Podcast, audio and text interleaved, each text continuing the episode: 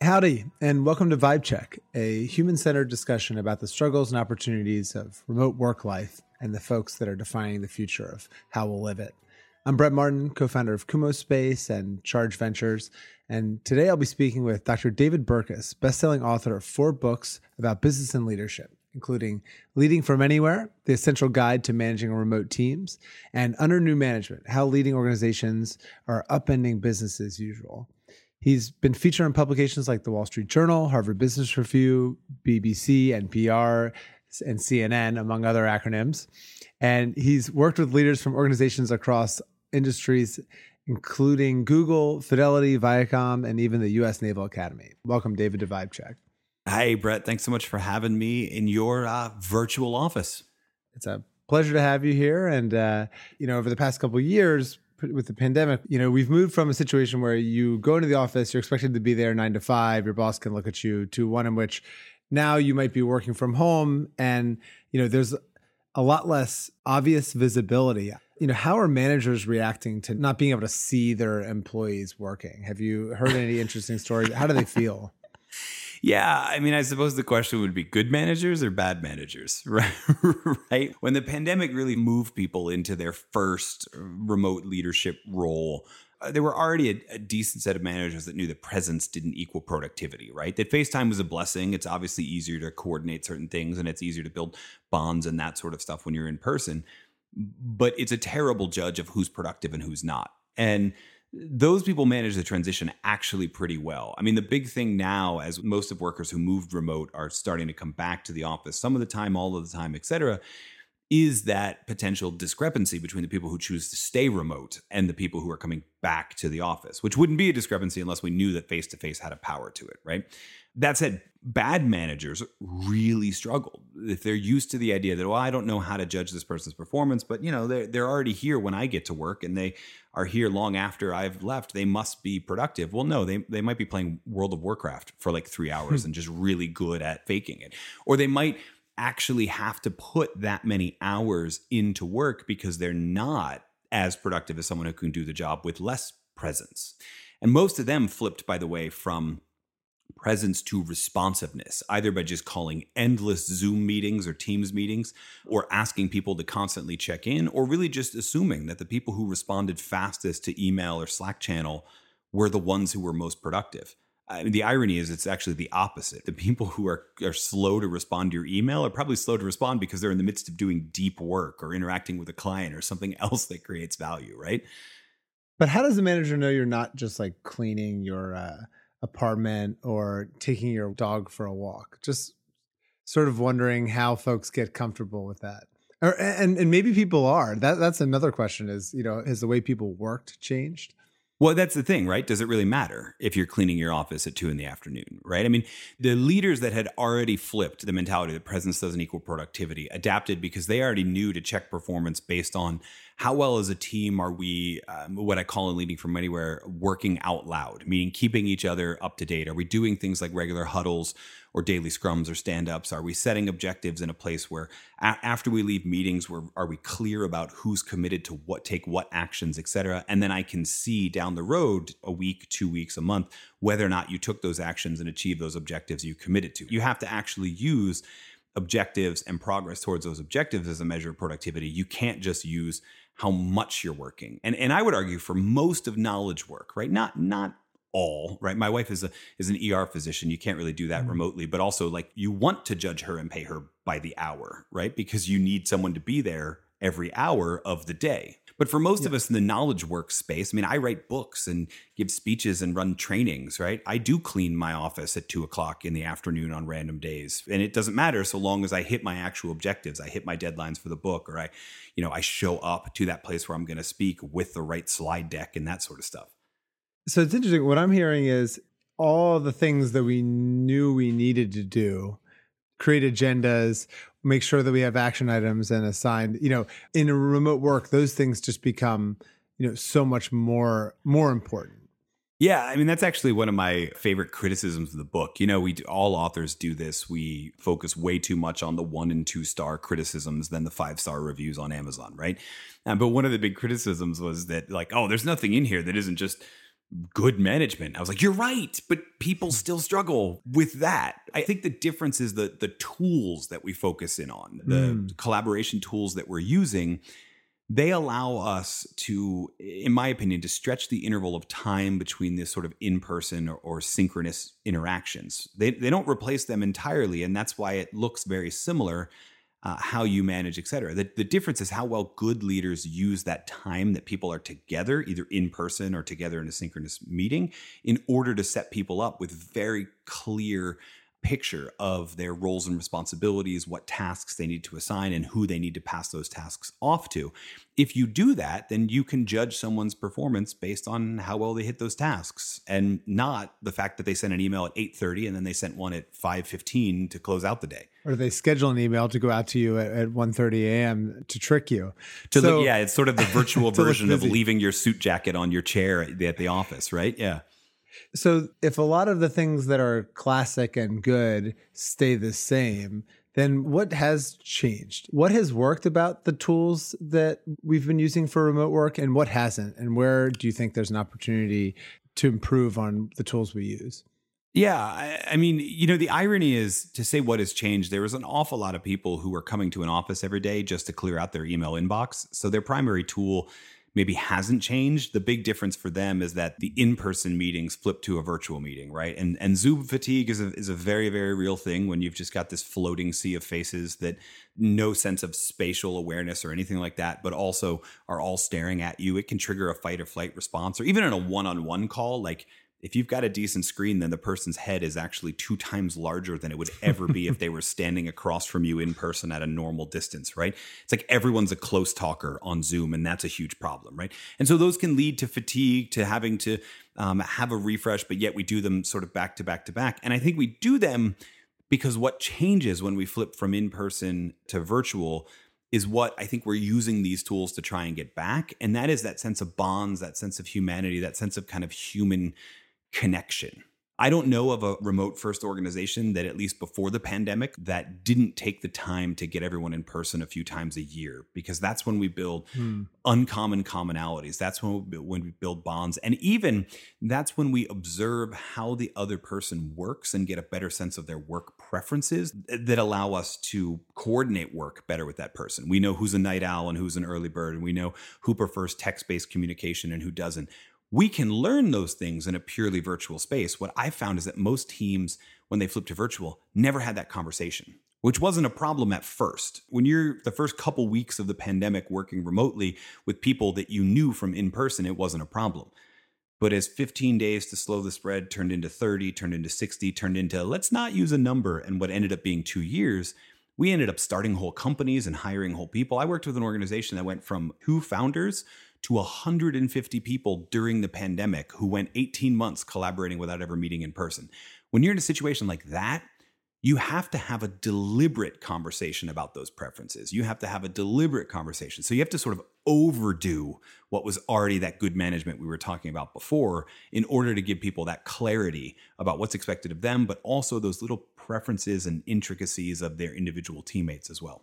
So yeah, you you mentioned that people are trying to use Zoom to recreate some of that in-person bonding and connection and trust. And one thing we've heard from a bunch of folks is, you know, they try to solve that with more meetings. People end up with nine straight hours of video chat over the course of the day. Every 30 minutes is structured.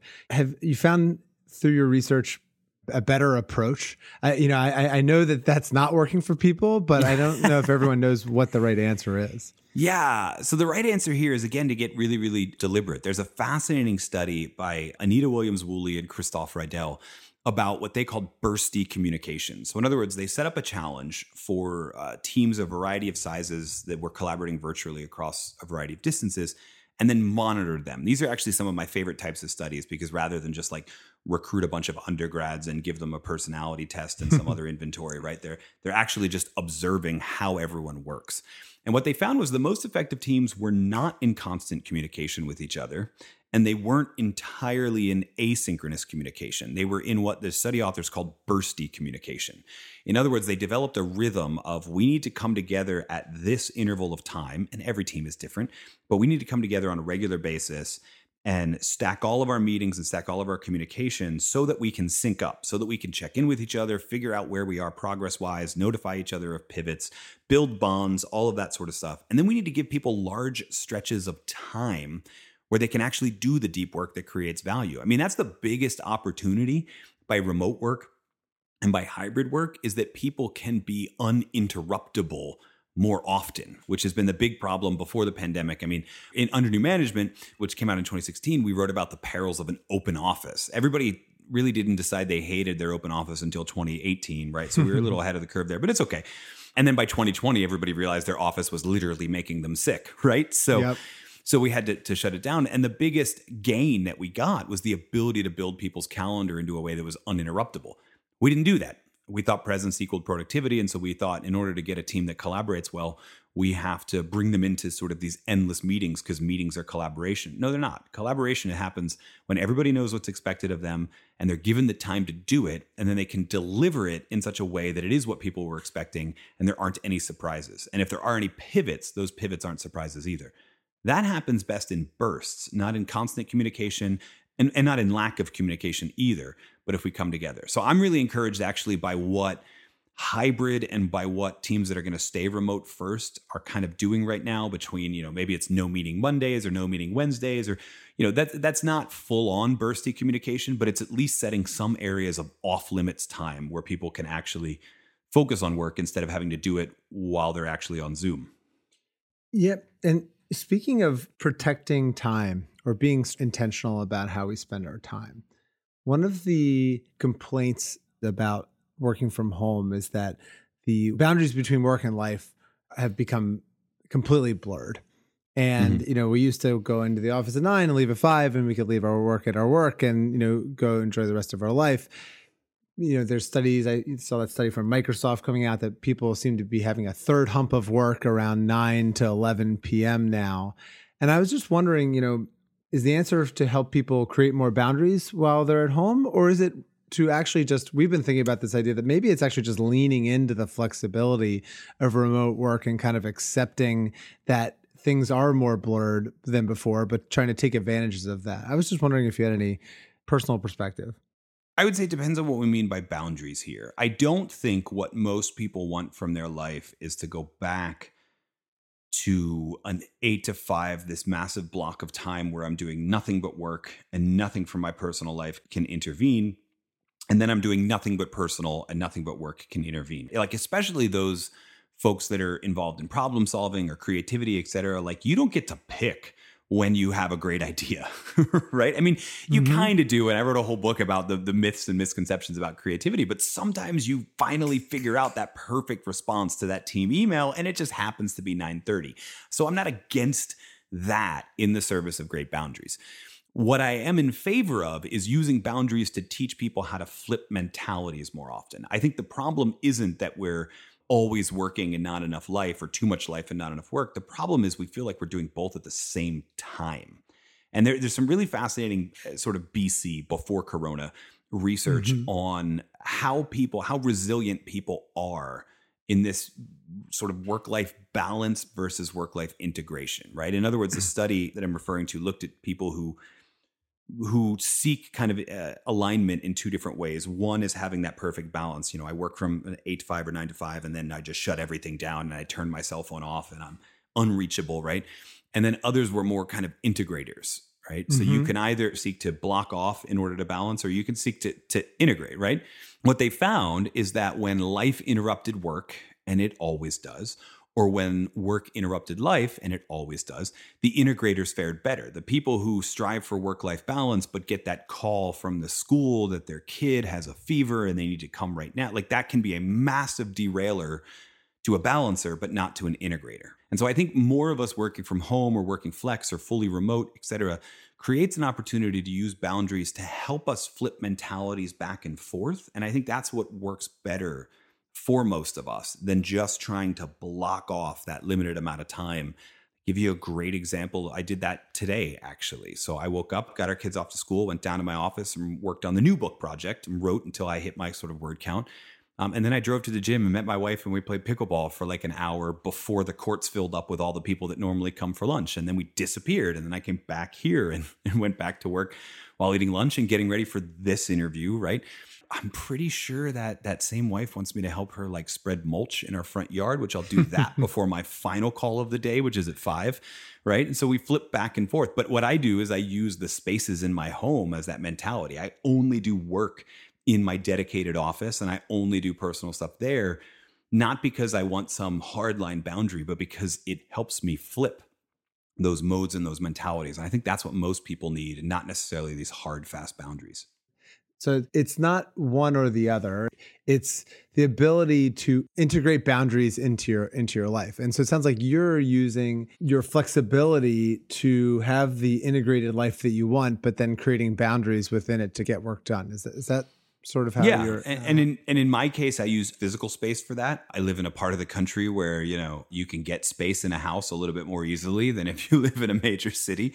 So i'm able to do that. Other people it's symbols or mentalities. I, I talked to one lady shortly after the book came out. Um, we talked about using certain symbols to flip modes etc and she created uh, what she called mommy's thinking cap to signal to the rest of her family they're like, no, no, no, you can't interrupt me right now. And it was literally, she took her daughter's tiara and she rigged it up with Christmas lights. And basically, when she was wearing it and it was plugged in, it was like, don't even come near me.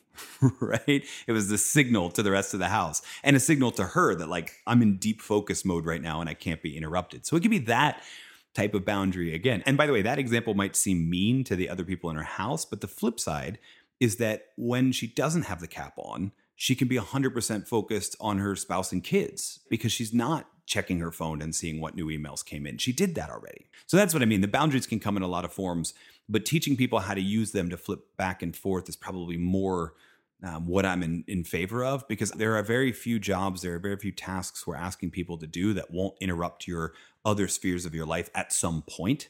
And so resiliency seems to matter more than just creating these barricades. You know, you started that off by saying that even before pandemic, there were some people who tend to be integrators and some people who try to be balancers or, or boundary maintainers.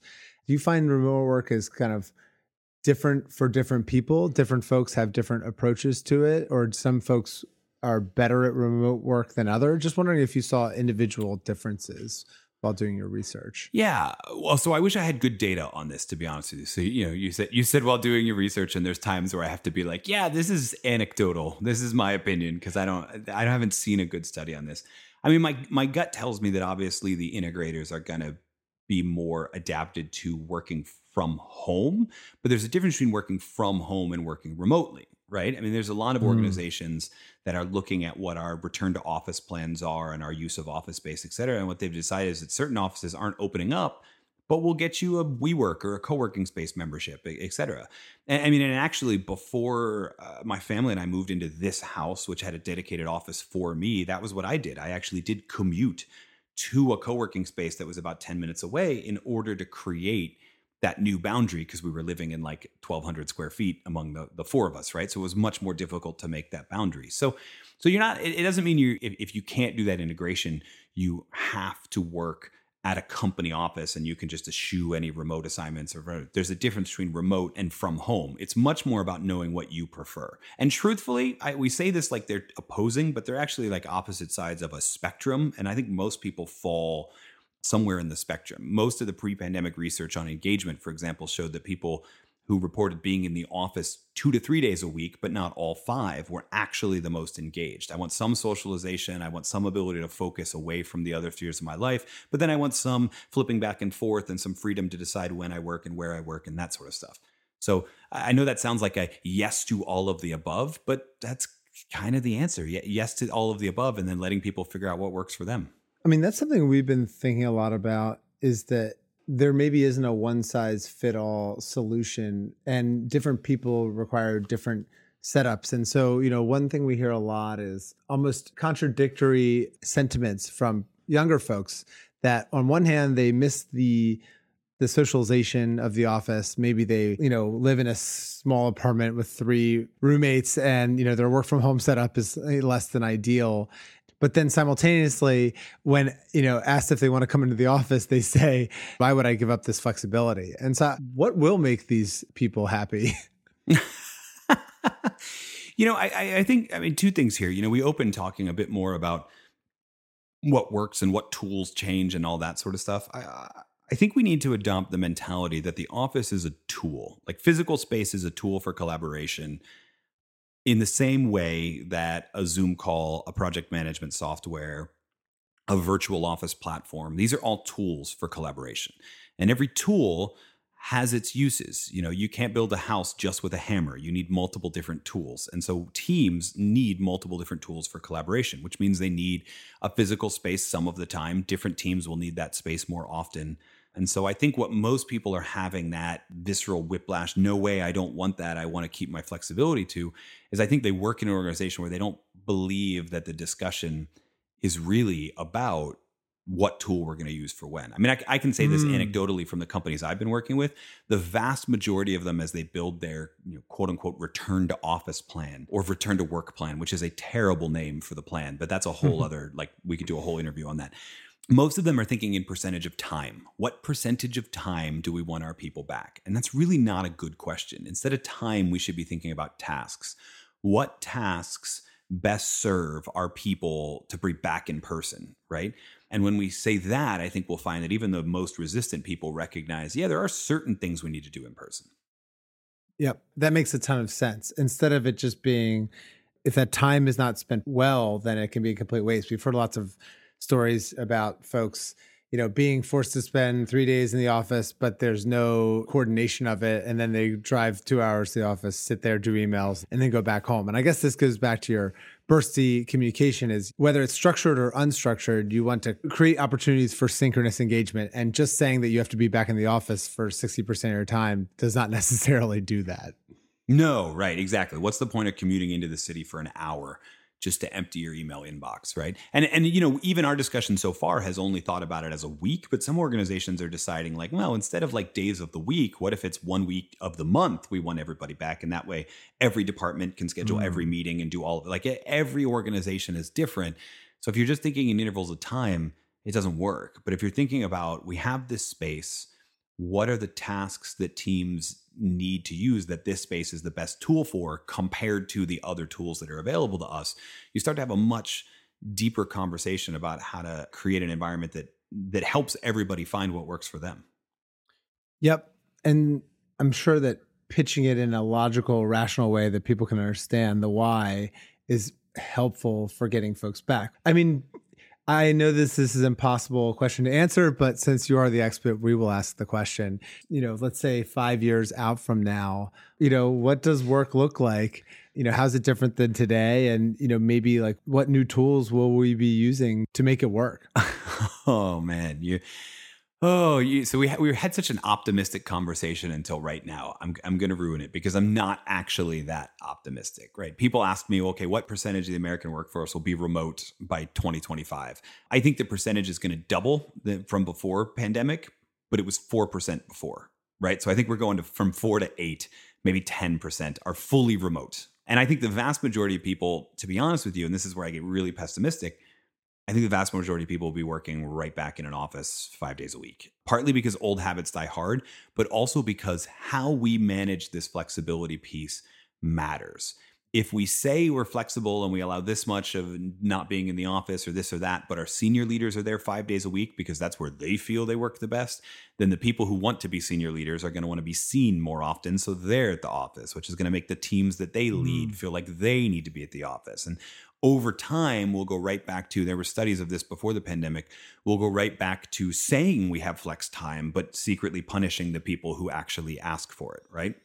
The difference between pre pandemic and post pandemic about this is that the companies that do it well are going to attract more talented people. In the early 2000s, even into the 2000 teens, it was on campus perks that partly attracted top talent in a lot of different industries. And i think flexibility is the new free food is the new free dry cleaning et cetera. So there will be companies that nail it that actually do it deliberately that do it well that have senior leaders who are very showy about the fact that they're not at the office all of the time and they're equally productive in multiple domains. And those companies will probably have an easier time attracting and retaining top talent than the companies that go right back to the way things were, right? So there are real consequences to not doing it well. Just because I'm a pessimist and I say most companies are going to go back to the way they were. Remember that most companies are fundamentally unengaging and uninspiring Average places to work. By definition, right? yeah. Right, exactly, exactly. It's interesting you say that. One of the ways I think about it is that pre pandemic, we were increasingly bringing the perks from home into the office, right? Mm-hmm. Lunches, nap pods, massages. And during the pandemic, we brought the work into the home and it feels like we did a very good job of bringing the pure productivity, task management into the home. But the parts of work that we failed to bring into the home or, or haven't figured out yet were some of the more positive parts of, of the office the camaraderie, the connection. I was just wondering, how do you view that? Like, will we ever bring some of the, those positive elements of work into the home? And if so, what does that look like? I think we'll get better at it. I, I think the big thing here is rem- remember what we said kind of towards the beginning that a lot of the virtual collaboration tools we have are tools that are designed to stretch out the interval of time in mm. between mm. in-person interactions. When it's safe to do so, I don't know of any remote first or even like sort of hybrid organization that isn't saying, yeah, we're going to save money on office space, but we're going to reinvest some of it into bringing people back into in-person events, offsites, et cetera, et cetera. Um, and I think that's that's going to help a lot. The, the way that I describe it a lot of times is like imagine doing that crazy one hour commute by train back into New York City, but actually being excited about it because you only do it once or twice a month, and it's the time that you get to interact with all those people um, that you haven't seen in a, in a week or so. Right? It feels more like a reunion than anything else. It, it, it can be that way, right? And it will be that way in some of the organizations that actually kind of nail it, right? But hybrid is harder actually than even being remote first in, in some capacities. And that's why I say I'm I'm actually kind of pessimistic on how many organizations manage to pull it off. One more question, because this is something that is near and dear to us. You know, we, we talk about this concept of equity for remote and hybrid employees. And, you know, I think when people think a lot about FaceTime, they think about the negative side of it. They think about overbearing managers and micromanagers. But one thing we realize is that you might have a 150 person organization fully working remote, but you you don't see them. And so there is this concept of visibility from a positive side, seeing your team, appreciating the work, particularly for like you said the remote employees that do care about their job and want to advance, being acknowledged, being recognized. And so I was just wondering if you have any uh, advice for those that are building remote companies that you know want to create an equitable work environment that enables and puts remote workers on an equal level as the people that might be in the office. Yeah, well, this is a huge issue, um, and and some of the research that I was talking about earlier that said before the pandemic we promoted flex time, but we punished the people that had it. Let, let's get real. We're mostly talking about women, right? In fact, there's one study that shows it's it's a bias in who requests flex time um, against women. We assume that they're requesting it because oh, they're you know they can't keep their home life and their work life separate or blah blah blah. They have to leave early to pick up their kids off the bus. Like I get my kids off the bus, so this bias is ridiculous, but it is there. I wish they were easy solutions like, oh, just implement this OKR system or this performance tracking system and it'll solve it. Uh, the truth is, it's, it's not easy, but I think the most potent thing we can do is, is remember that the bias will flow down from what senior leaders do. Right. And so if they're there all the time, like we were talking about before, if they're there all the time, they're going to send a message that presence is still valued. If they're not, they're going to send a message that you can be a C suite level executive and not be there all of the time and how showy they are about making time for other elements of their life and how how showy they are about taking advantage of their own flexibility will send a message downstream about what is kind of actually valued, what is actually rewarded. And then that'll help push that conversation toward what systems do we need to put in place. The systems are going to vary by every organization, but I think it starts with recognizing that no, we really are serious about this. And the only way I know of to show that we're serious of this is that if the people towards the top of an organization are using this flexibility just as much as the people at other levels. Well, that makes sense. It all comes back to good principles and foundational le- leadership. So Strategies don't change, the tactics do. the tactics do. Well, David, I really appreciate you coming in and, and jamming with us today. You've given us a, a, lot to think about, a lot of great ideas for how to build better remote organizations. And uh, we hope to see you soon. Yeah. Yeah. Thank you so much for having me.